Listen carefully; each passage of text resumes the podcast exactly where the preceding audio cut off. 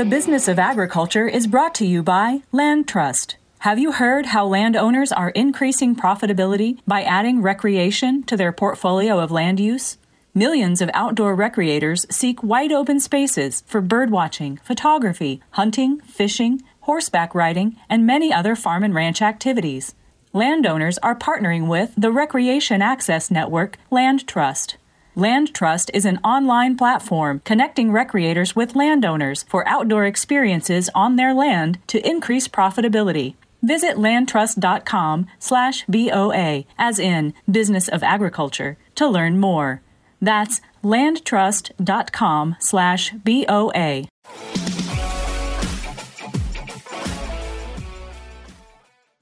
Well, greetings and welcome to another fantastic episode of the Business of Agriculture. It's me, your host, Damian Mason, but you already knew that because you heard that in the introduction. Uh, this episode, as so many before it, brought to you by my good friends at LandTrust. You know, they're capitalizing on this thing that you have. If you have agricultural land that's not really agriculturally productive, it's like woods, it's uh, it's it's streams, it's ponds, it's a it's a cabin why don't you use LandTrust and turn that into money? It's like the Airbnb concept. You don't have to do it for a long term lease. You can just say, hey, someone comes to and uses, turn it into money and use that for your fun time. You know what? That's what LandTrust does help you capitalize on an asset that you have that you're not fully appreciating.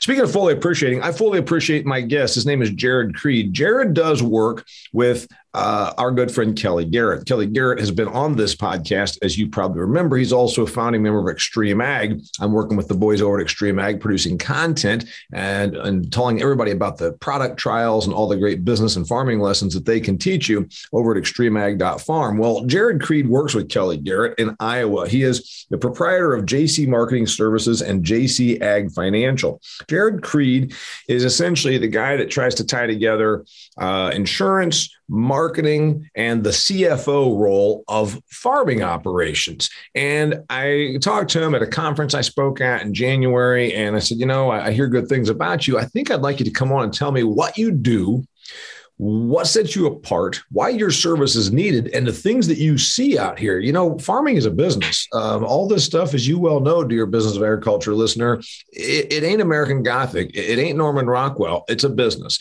And so we're going to talk about a lot about the business side, and especially now in these topsy turvy, tumultuous times that we've now seen with the Ukraine invasion by Russia. Global markets are going crazy. What do you do? How do you keep your sanity? Jarod's going to answer all that stuff and more. Welcome to the Business of Agriculture podcast, Mr. Jarod Creed. Damon, I appreciate the invite. Well, and I, I said a little bit about setting you up. What did I miss? Background. You're an Iowa guy, or you're at least an Iowa resident now. Give me a little bit about your background and then what JC Marketing Services and JC Ag Financial does. I was born and raised down by Wichita, Kansas. Uh, moved to Iowa in 2013 after working in the ag industry in central Kansas for about a decade prior. Met my wife over in Denison, Iowa. Uh, we lived in the Omaha area. She worked for GPRE. I worked for Gavilon. Uh, once we decided to have our first child, uh, we wanted to get back around her family in Northeast Iowa. So now we live in Hudson, uh, which is right outside of Waterloo, Cedar Falls. Uh, she's stay-at-home mom. Uh, started our own gig in 2017.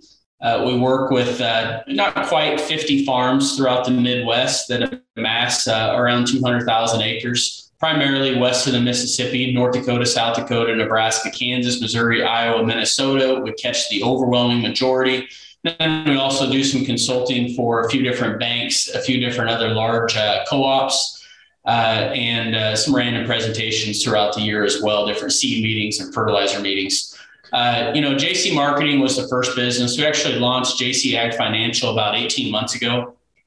Quite frankly, I wish we launched JC Ag Financial first, um, kind of in a in an idea of keeping the horse in front of the cart uh, I found over the last couple years that the importance of having a crystal clear understanding of one's financial scenario uh, is a heck of a lot more important than um, you know much more imperative when you're making marketing decisions i should say mm-hmm. uh, we went all those years on the jc marketing side you know ultimately making probably some silly assumptions on what our real true costs were. You know, we might discuss the cost production a time or two a year and then park it and forget about it.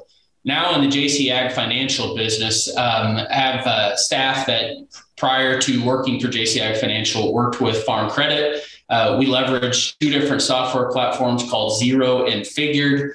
Uh, you mentioned kind of the CFO role for a farm. Uh, not many operations like to take care of their bookwork on a timely basis. Uh-huh. Uh, and oftentimes, whatever bookwork does take place on a farm is typically looking at yesterday's numbers or 30, 60, 90 days ago numbers.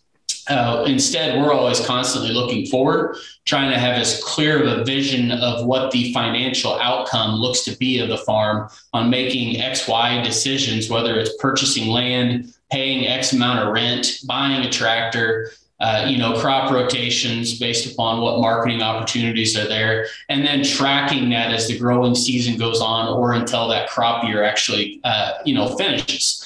And in a tumultuous environment that we've been in the last 18 months of inflation, it's been it's been critical. Uh, you know, it's no it's no secret that our cost production has screamed higher recently. Uh, but now being able to take several years worth of real raw data from any financial account that a farm uses, whether it be a checking account, savings account, line of credit, credit card, you name it. Every transaction that transpires on the farm is reconciled down to a farm level, operational level, entity level, you name it. Uh, and then we're able to start talking about the marketing needs. You know, on the marketing services side is it's pretty black and white, Damian. Um, you know, uh, completely focused on profitability. Uh, we don't like the speculation game. Farmers do love to speculate, so there ends up still being a little bit of that here and there.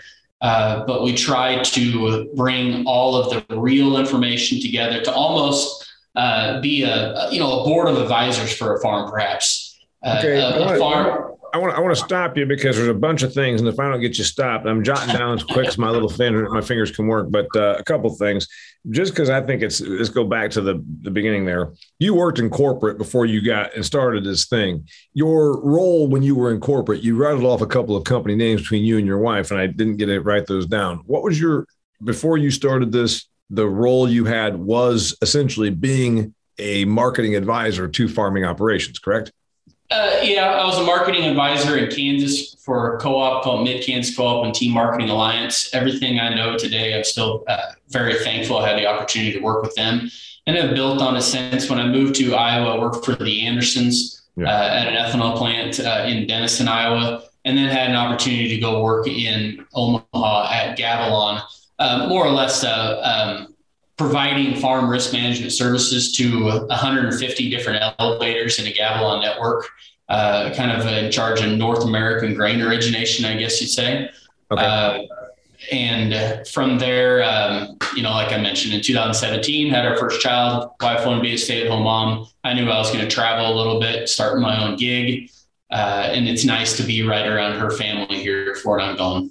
Absolutely. So all makes sense. I just want to make sure I got that. So the background, obviously, you you you came out of school and were a marketing, grain marketing, commodities marketing guy. That was kind of what's what your specialty is. But then you had a few other roles there when you were serving uh, the company Gavilon and and risk management beyond just the marketing of commodities. Right. I'll tell you one thing, Damian. That uh, in 2007 ish, I had no clue that I was going to uh, be in the ag industry. I actually got out of college and went straight to the Air Force. Uh, went to base training and tech school. Uh, was stationed out of Wichita and Topeka, Kansas for a period of time. And next thing I knew, I'd go talk with my brother at, in the town that the co-op is in, and here I am today. So it's a, been a wild ride. That is a wild ride. Not even from a farm background. Uh, I grew up in a service station, actually, in Sumner County, Kansas, prior wheat capital of the world. Uh, I grew up working on farm equipment, truck tires, split rim tires. I'm sure a bunch of your listeners will uh, laugh at that. I've had plenty of my share of split rim tires blowing up on me, and that was kind of Dad's message that you're not going to stay in this business long term. I like it. Okay, so uh, you you've got this thing that uh, you're saying, hey, we're a little different. You know, I can buy crop insurance uh, I, on the internet. I can make a phone call, and I've worked for crop insurance organizations speaking at their conferences, and I'm in no way bashing on crop insurance. Just that it's a commodity; it's everywhere. It's all the same price. So there's that part. And then also, and take this the right way, I have been on the ag speaking circuit long enough at every meeting you can imagine there's a lot of folks that are out here saying, Hey, I'll be your grain marketing advisor. I'll be your commodity marketing advisor. There's a bunch of them. And again, it's a service that is needed, but in, it's kind of like insurance agents and grain marketing people are on every corner. What's different about you? You, sure. you sort of bridge the gap between all of them, but then you say CFO role. And there's a tremendous amount of powerful resources in the industry, whether that be at the banking level, the accountant level, crop insurance agent, marketing, brokers, you name it. One of the things that I suppose I'm, I'm most proud about is our relationship with the farmer is we have no incentive making decisions on their behalf. As in, we're not a broker, we're not a crop insurance agent. Uh, I'm very in tune in the brokerage world, uh, have plenty of history within the commercial world of trading speculatively. Uh, I've ran an insurance agency. Um, oftentimes, maybe I guess I'll just say it. Unfortunately, I mean, I do find myself educating producers, insurance agents more often than not. And our role on the farm is to bring all of these variables together for the farmer instead of having him have to wear 12 different hats. We cut it down in half or less. Yeah. So, what uh, you just said there, you're, you're not a broker. Um, I remember, you know, you, you, read about finances, even at a, a consumer level. Uh, should the person advising you on your finances also be the person that's selling you your investments? You know, that's the argument that a a fee based financial advisor would tell you. Like, you just pay me a fee per year and I'm going to help you get rich, but you're not going to be paying me a commission to sell you stuff. That's probably a, a, a, kind of a pitch you have. I'm not, I'm not selling you, I'm not selling you on my services to broker your stuff. I don't make a commission by liquidating your grain and I don't make money off of selling you an insurance policy. That's part of the pitch of JC marketing and financial. That that would be a true um, vision of the company, but I like to tell people we don't have a pitch. The proud piece that I'm uh, the, mo- the thing that I'm most proud about. We don't advertise. We don't cold call. 100% of our business, and I mean it, 100% is from referrals, and that makes life a lot easier. You get you, to work. Would you just let me? Would you just let me give you accolades right there? Because you said 100 percent of our business from referrals. What you didn't say is it's all word of mouth. Because in that book right over my shoulder, right there, the Do Business Better book, I put a segment in there that word of mouth is bullshit. That would imply to the average yahoo that's never run their own business that you just woke up and everybody word of mouth you into success. It's called word of I've earned my reputation by doing right by my clients and my customers. And because I've done a great job for them, now other people trust me based on their recommendation to come and do business with me. That's why I do not like the word word of mouth. I love the fact that referral and, and reputation is really what you're talking about. So I appreciate that. So you don't have a pitch, but okay, you're not pitching. I appreciate that. Why then um, people come to you is because they don't they're not just coming to get sold to i guess is what i'm saying. When a producer calls us or we call a producer they know that we might talk about an opinion of what's taking place in the marketplace uh, various angles but we're always going to relate it back to their farm their well-being their risk their reward and devise a strategy and plan from there and it's constantly back to you. Instead of me suggesting you, Damon, hey, your investment strategy should be XYZ, uh, versus me saying, hey, we have all of these different individuals that are all mingling towards this particular investment strategy. That strategy is different for every single different individual and every different operation. Uh, there is no one size fits all. Uh, a lot of different operations have different comfort levels. Uh, and again, given the fact that I, yeah, I'm not um, in any way, shape, or form uh, diminishing the efforts and the great people in the insurance space and the broker space, but I don't have to worry about selling something to a client to make a living. They know that when I'm talking to them, it's it's about their farm, their well-being. All right. Now, again, I'm just asking these questions because I, I, I know that I, I preface by saying farming is a business. You know, these people that are my neighbors out here in the suburbs of Arizona sometimes don't understand that. They think it's all, uh, you know, a Norman Rockwell painting, and you're just out mm-hmm. there, uh, you know, hanging out with your uh, with your hen house and your. But you and I know it's a business. We talked about the CFO role. Uh, I'm more businessy than I am uh, producery. You know, I've got the farm boy background. Most farm people love to produce. And I get that, man. That's uh, by, but they get paid by the bushel, by the pound, by the gallon, whatever that should be.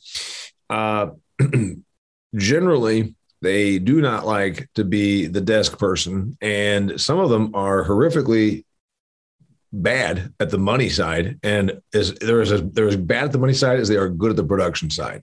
Is that where you think that you add the most value? There's a lot of truth to that.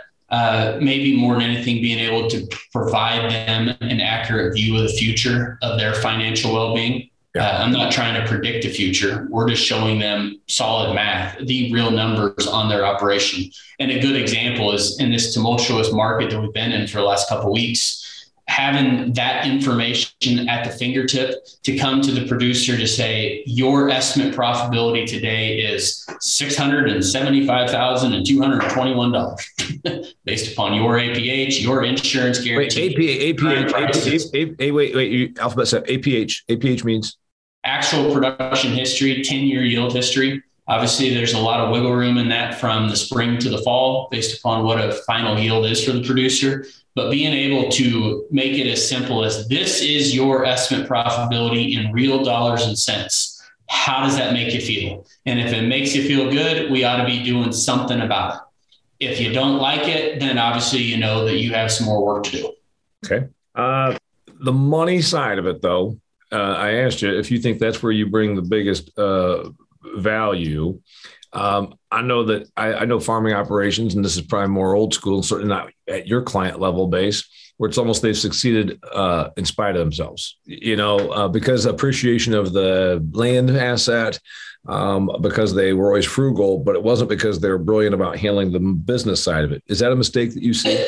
Yeah, the, the money piece of it right now and the here and now is trying to prepare for the what if what if interest rates do move substantially higher over the coming 12, 24 months? How does that impact a farm? How do we stress test a farm in that type of environment? Uh, how does the farmer need to position themselves accordingly, just like a CFO would be for a, a multinational company or a big conglomerate in the US? They're constantly looking at the next step of how do they need to position their company for future success. Uh, I, I, first off, I agree with all that. So, um, marketing of the commodities. Uh, some farm guys, that's what they do. They're on their phone all day doing it. Some just, again, they want to produce it and they want to talk about producing it and they want to stick it in the bin. What's your, I know you'll say it varies. Um, it's going to vary from operation. You're going to tell me that. Tell me your concept on getting the stuff sold. I'm good at producing the well, stuff. I'm good at producing the stuff. Now, you know what? And this would be Damian Mason.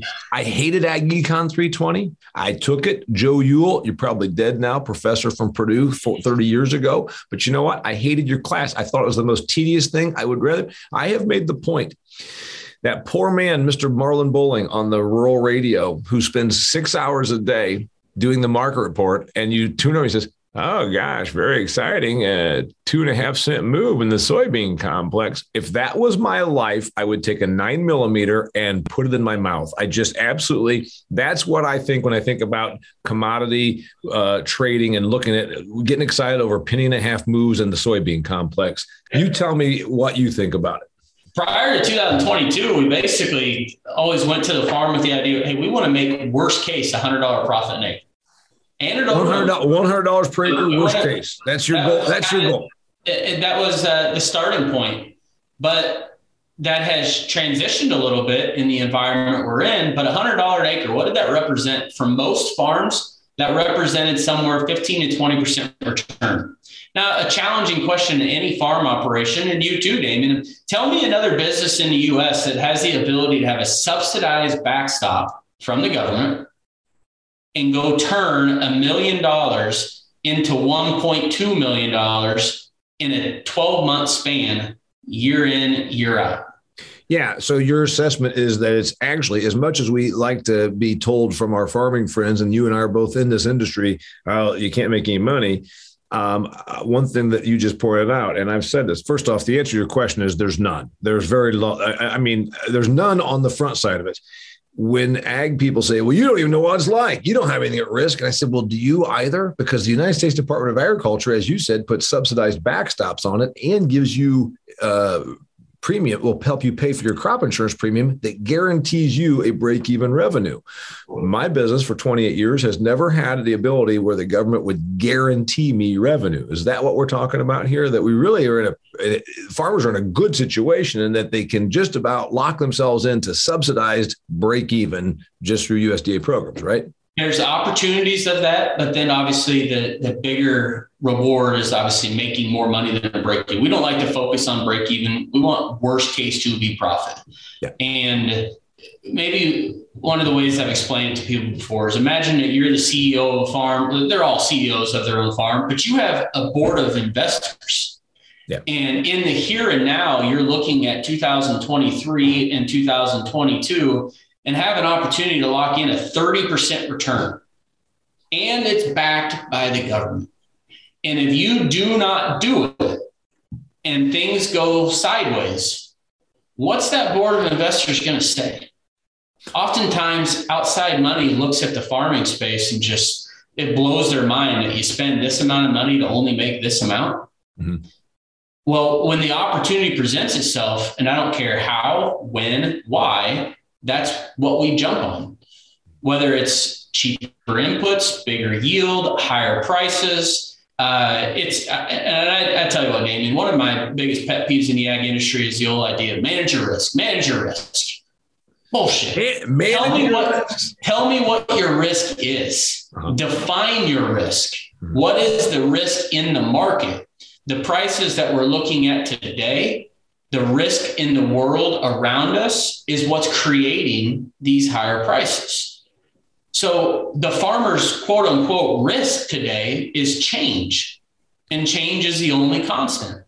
So change like can be good or bad. You just have to be prepared, and that gets back to this. You know what we do. We're constantly prepared, looking forward for what our next opportunity is. And quite frankly, in the last, um, you know, I don't even know if I'm supposed to say this, Daniel, when we're recording it, but you know, in the last couple weeks, the opportunity that has been presented for 2022 and 2023 has been like a weight lifted off my shoulders. Yeah. January 1st, I thought 2022 is going to be an okay year. Mm-hmm. Markets have moved so substantially, it's going to be a banner year now. And I don't care what happens. High price, low price, big yield, low year. We're going to have a very good year across a 10 year history.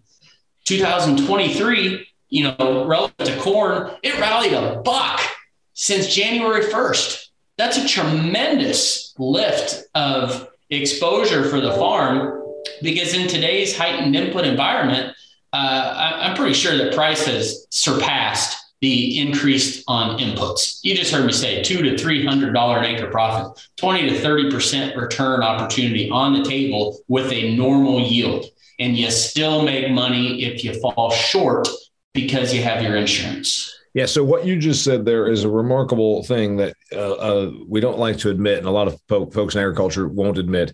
You have an ability to do a twenty percent return and you've got a backstop, as you said, that's a subsidized backstop that uh, that means that you're you're you're being you're being prevented from losing. Frankly, you can be prevented from or losing. even double dipping, Damian. If I position ourselves worst case to make twenty percent and the market falls, I still get paid for my insurance, even if I put myself in a position to succeed. Yeah. So how the, the actual act of doing that and by the way you also uh, you said something that i like there. You said in this industry we always have manage your risk manage your risk. And you you said you called bullshit on that and said well first off let's define the risk. And then also the, the risk moves.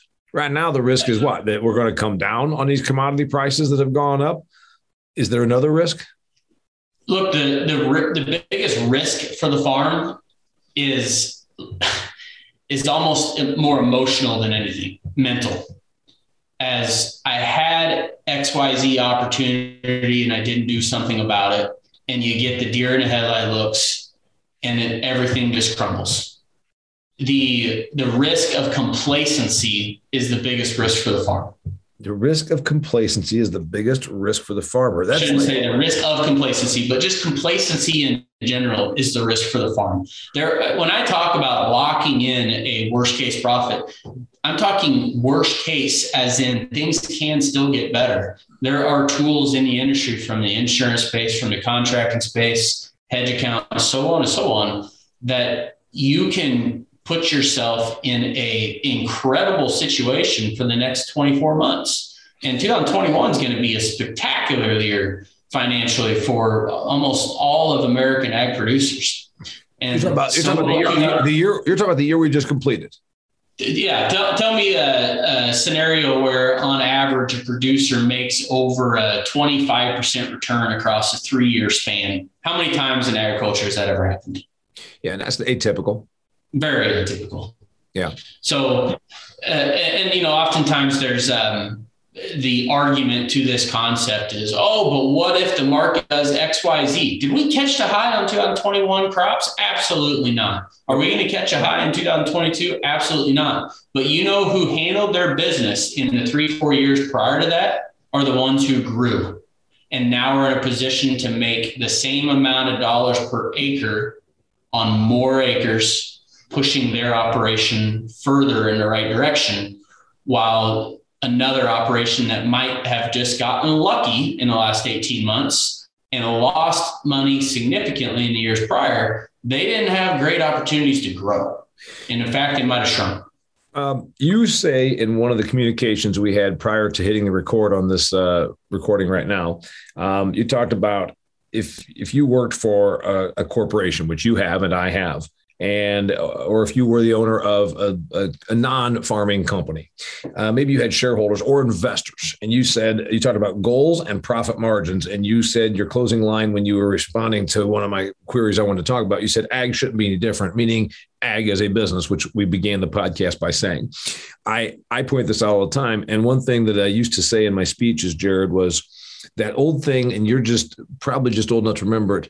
Did you hear about the farmer that won $2 million in the lottery? Said he's going to keep farming until he loses it all. Ha, ha, ha. Now you think, who the hell thinks that's funny, first off? Secondly, that is such a bumpkin ass coffee shop mentality. And thirdly, what business if would the dry cleaners be doing that? Hey, did you hear about the dry cleaner that just thinks it's going to be such a joke that he thinks it's funny? He's going to go and tell everybody how he's going broke doing what he does. Nobody would even you'd be like, why? What? Why would I think that somehow that's noble? Why would? Why is it noble that, that this dry cleaner is losing his shirt? Why is it noble and humorous at the same time, and somehow aw shucksy cool that we can talk about this?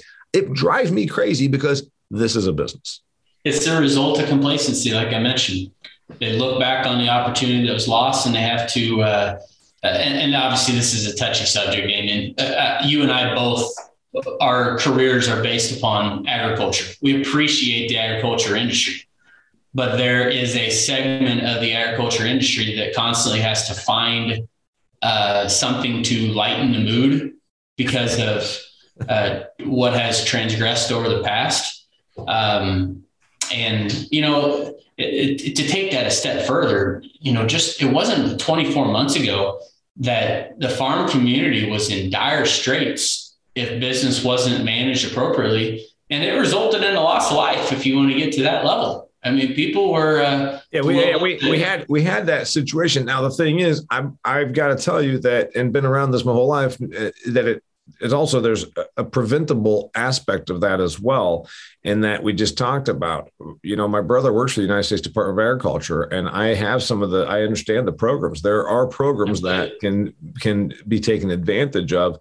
Do you think that it's just honestly we talk about managing your risk. Do you think there's a category within production agriculture that just truly wants to just produce pounds and bushels and gallons and just truly does not have any interest or any capacity for the business side of it because in general it seems like you should be able to lock yourself into break even or better every year. Yes. Simple answer is yes. Uh, in the commercial industry we talk about the 80-20 rule quite often. 80% of the production is coming from your top 20% of producers. That is arguably now 85-15 in my mind with what's happened over the last couple years on growth on business minded, successful operations. Mm-hmm. You talk about taking on more risk. Well, this guy's just risking it all. How do you know? Well, how do you know what business decisions he's making? How do you know that actually, if a producer grows, you see or hear the coffee shop talk about, well, he paid X amount of dollars of rent. There's no way that's going to work. Yeah. You know what? We can show you case by case by case that a farmer is sometimes better off picking up more ground in a particular environment yeah. at a higher rent because it's spreading out the balance of his fixed overhead expenses. Mm-hmm. And if it cash flows and he's making a hundred bucks an acre or whatever that is, yeah. he's winning. Yeah. Well, remember economics 101 is you produce until the very end of your last marginal cost being covered. So, uh, you know, that, that uh, is something that is lost on some folks, meaning if you've got 4,000 acres, which sounds like your typical consultant's uh, farming operation does based on 2,000, 200,000 acres on 50 farms. And um, you say, you know what, we're already maxed out on, uh, uh, on where our costs are, but you know what, we've got time and we've got equipment. We can go over here and grab and even overpay for this 400 acres, 10% more to our operation. And we can then, because of where we are, we're going to be making a little less on those acres, but we also are making money on those acres. Is kind of what you're saying. Yeah, I don't want to go off on a tangent to take us completely. I don't mind it. I kind of enjoy your tangents. I think that's a lot of the technology treadmill as well. When you talk about the 80 20 rule, there's a segment of producers that continue to adapt to newer and newer technology, creating more and more efficiencies, creating more of the time you just mentioned. Yeah. And if you have the time, time is money. And if that high dollar piece of equipment is sitting there, not operating in the entire time frame that it should, well, it's a cost, right? It's not necessarily an opportunity cost it's just that, and I think that continues to transpire though. The individuals who adapted to some of the, um, you know, technology five years ago is now in the hands of that next tier. Right. And that's obviously the technology treadmill for U.S. agriculture in general. Jarod, I, I like that. Um, let's talk a little bit about uh, swinging up. Uh, I know that uh, the the elevator uh, not too far from my farm in Indiana, paying what sixteen dollars beans right now. So if you had soybeans that are uncommitted and they were sitting in your grain bin, you could have sold them for eleven dollars. I remember what just it was just in the spring, I think, uh, ten months ago. Do you hear what they're talking? Beans in the teens. It was a big deal right there. Well, hell, they not only got to the teens of thirteen, they're to the teens of sixteen. You look kind of silly if you sold eleven to twelve dollars soybeans, don't you? Uh, absolutely. I mean, there's always a way to look back on what you wish you did different. Uh, I think what's most important for for, for producers in particular is it's not about the first or the last sale. It's the combination of everything. There you go. And it, it's a it's a silly phrase, but there's still meat on the bone on it that you always hope that your next sale is your lowest sale, right? You are a producer of that end product. You spent money to create that end product. You want things to go in your favor. Uh, look, uh, I would say that the move in the bean market this year is nowhere near as potentially painful as it was a year prior. Mm. Keep in mind, we were coming out of the trade war, coming out of COVID. There was a tremendous amount of beans priced between nine to $10 out of the field. And beans went to 15, 16, 17 last summer as well. And that's a weather market, a huge piece of that uh, driven from South America problems last year and arguably the start of inflation. At the end of the day, back to your original question, you sell what works for your farm and you move on. Do you think Amazon gets egg on their face for a decision that satisfied investors but could have been better? Yeah. Uh, no. Well, you, you know what they get? They get doubted in the in the pages of the Wall Street Journal by people that uh, are, you know, Monday morning quarterbacks. Uh, well, you know where they totally screwed up. I'm like, well, wait a minute. I, I, always point that out also. Well, you know what I'd do or what I'd have done. Like, well, you know what? You didn't. it wasn't your business. Right? you're ultimately making business decisions. And yeah, I have a lot of input and say on that. Uh, we're never going to catch the high. it's it's a known. Uh, and that's the producers we work with. If they're looking for marketing advice as far as direction of the market, then we're not a good fit for them. The end. Uh, if they're more interested in, in the day-to-day movements, kind of what you were talking about on certain individual talking on TV, stuff drives me nuts. Uh, getting focused on day-to-day moves. It, it's it's the long term. It's working towards an end result average that ultimately results in what your overall profitability is and moving forward in the right direction, building equity, building working capital, and reinvesting in that space if that's what you want to do long term and that's your end goal. I got about three more questions for you, Jarod Creed uh, of JC Marketing Services and JC Ag Financial, because I do think that uh, there's some people listening to this could do some good for their business operation by looking you up. What's the what what what does farming operations get wrong I mean, there's it could be anything. I know it's from the estate planning to the uh, you know bringing in junior, and junior's really not who should be in that role. That happens. I see that, and uh, uh, Jolene Brown talks a lot about those kinds of things. But besides personnel or um, the, the the struggle with the family relationship, let's talk about the business side of it. What do they get wrong? Trying to avoid Uncle Sam. Yeah. And we've talked uh, about that. Chris Chris Barron, as you well know, with uh, AgView Solutions, that's one of his biggies. Um, and I make jokes about it. That, there are farmers that would just they just about go out and like uh, and and do something bad to you know one of their appendages to avoid paying taxes. And it's like, what in the hell's wrong with you? But is that the big one? Uh, I don't know if I would put them in necessarily a certain order. A business, every business in America, perhaps besides Tesla, it seems has to make money.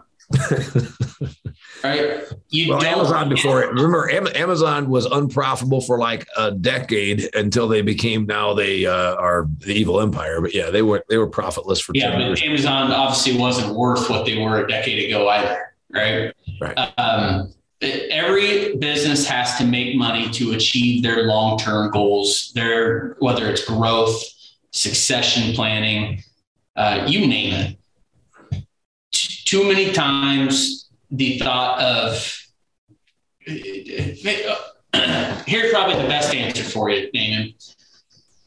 They make it too emotional. They get married to the money they spend and the grain that they have in the bin. Mm-hmm. It's too emotional, an emotional tie. I mm-hmm. can't let it go because what if this happens? Mm-hmm. Uh, a feel good story or a bad story, you've been around this for a while and you made it about your business, but you see a lot of stuff. You got a you got a story for me that in the last year has struck you that you're like, oh wow, uh, this is something that I'd like to tell other people. Well, maybe the feel good piece is just seeing more and more farmers adapt to the idea of locking in profits whenever they're available because the speed of the market movement last summer would have drove somebody absolutely nuts and there was windows of times you know three different times if not four different times that you know our client base was outpacing probably the average producer to the tune of several hundred dollars an acre mm-hmm. and the result of that was being able to take a solid balance sheet or financial statement to their operator or to their banker to jump on opportunities that were in front of them. The feel good, maybe the best feel good Damian out of the last 12 months is seeing the the growth, good growth, good land acquisitions that multiple clients had the opportunity to take on in the last 12 months. Mm-hmm. And until the big market move up that I think the majority of American ag producers kind of get a, a gut wrenching feeling of going out and buying additional farm ground. So I, I, don't know if that necessarily fits the good side. The bad side is uh, it, it's it's still human. You know, human emotion catches up to you. Oh, I wish I would have done X, Y, Z. Uh, and there's no way of outguessing the last three years of this market from trade war to the derecho to, um, you know, obviously COVID to now Russia Ukraine tension, all these pieces intertwined.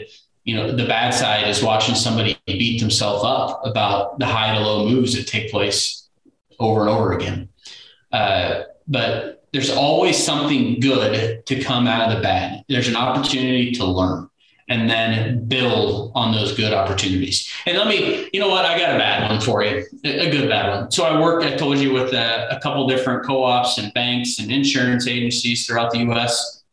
This is probably some of the coffee shop folks that uh, maybe get on our nerves of adapt to the idea of a business plan and a strategy and completely throw egg on the face of the individual that was presenting that strategy. I have the luxury of having a solid enough relationship with the producers that we work with mm-hmm. that it doesn't get thrown back at me like you dumbass what are you doing so on and so on seeing a wave of producers within different co-op industries uh, come back at an individual that presented an idea, but ultimately that business, the farmer, yeah. made the uh, the decision. The, the, anger that comes out of the ag industry from being wrong yeah. because the market went higher drives me nuts but you don't hear a damn thing about it when they when you protect it when you protect them on the downside.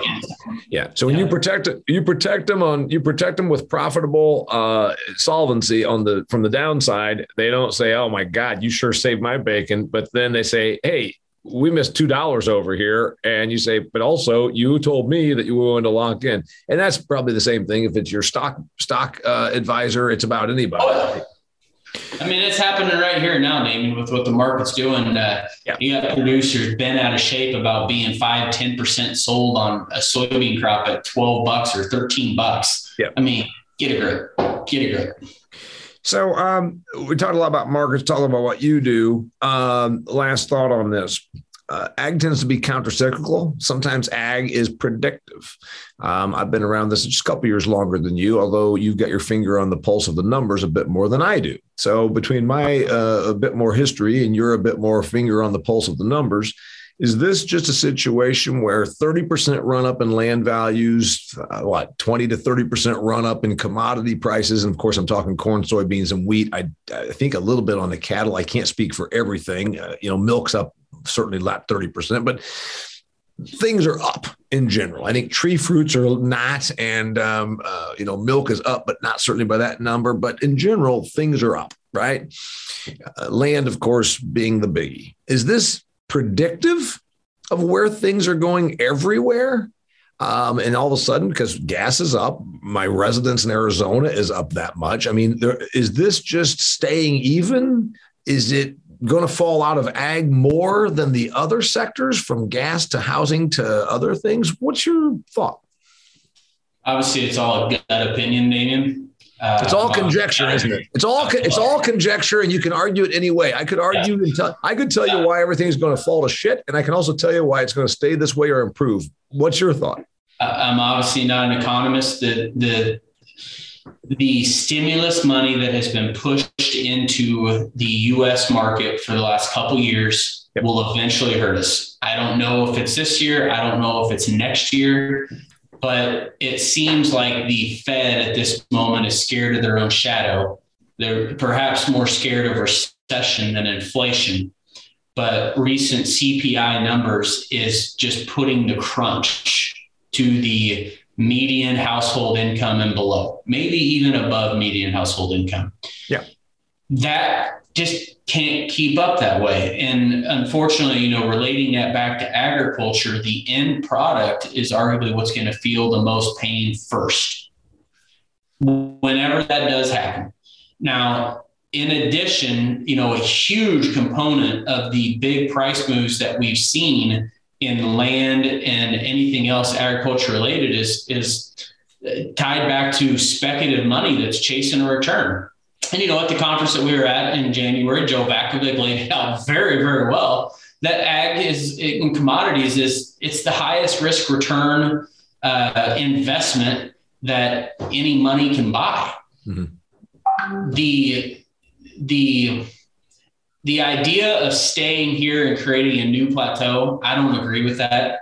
Uh, I don't even know if we have to go back to prices that we've seen in agriculture from 2014 to 18, perhaps. Uh, but prices that we would have drooled all over in those years is probably a, a realistic return at some point.